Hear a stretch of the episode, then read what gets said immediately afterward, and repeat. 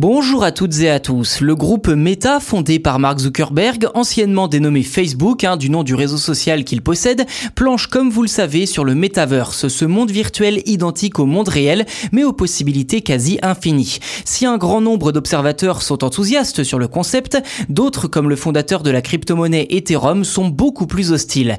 Vitalik Buterin pense en effet que la technologie qu'essaye de développer Meta est un échec annoncé. Pourquoi, comment, toutes les explications dans cet épisode. Quand une personnalité comme Vitalik Buterin prend la parole sur un sujet technologique, on l'écoute. En effet, le fondateur de l'Ethereum, qui est quand même la seconde plus importante monnaie virtuelle du monde, annonce que le metaverse est voué à l'échec, quand bien même son développement n'en est qu'au tout début, ou tout du moins c'est le metaverse tel qu'imaginé par Meta qui serait voué à l'échec. Une prise de position qui ne sera pas pour redorer l'image de Meta dans ce dossier, le groupe ayant restructuré sa division dédiée au metaverse avant l'été. Je vous invite à écouter l'épisode qu'on y a consacré si ce n'est pas déjà fait. Je cite le fondateur de l'Ethereum, le metaverse finira par exister.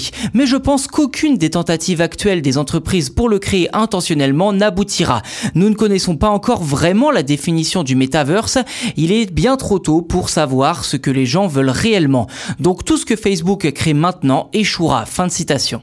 Si certaines stratégies marketing visent à créer des besoins avant que les consommateurs ne les éprouvent pour faire du business, dans le cas du metaverse, Vitalik Buterin explique que cette façon de penser ne peut pas s'appliquer.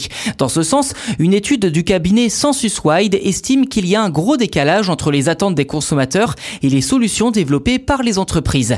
Alors que la plupart des internautes interrogés veulent gagner du temps en faisant leurs achats en réalité virtuelle ou augmentée, les marques mettent quant à elles au point de véritables expériences virtuelles sur le réel.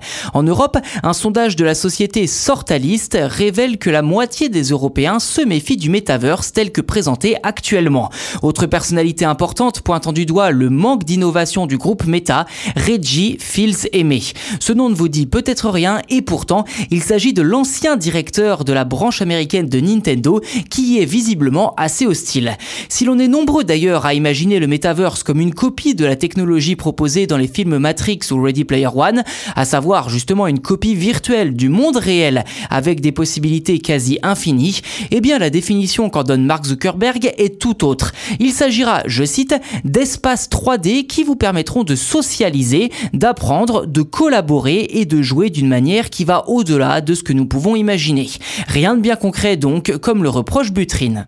Côté finance, de nombreux analystes s'attendent à ce que le metaverse représente un immense marché dans les années à venir. D'après la société de conseil et de recherche Technavision, le marché des mondes numériques atteindra plus de 50 milliards de dollars d'ici 2026. Pour sa part, le cabinet de conseil américain Grandview Research voit plus grand avec un marché de 678 milliards de dollars d'ici 2030.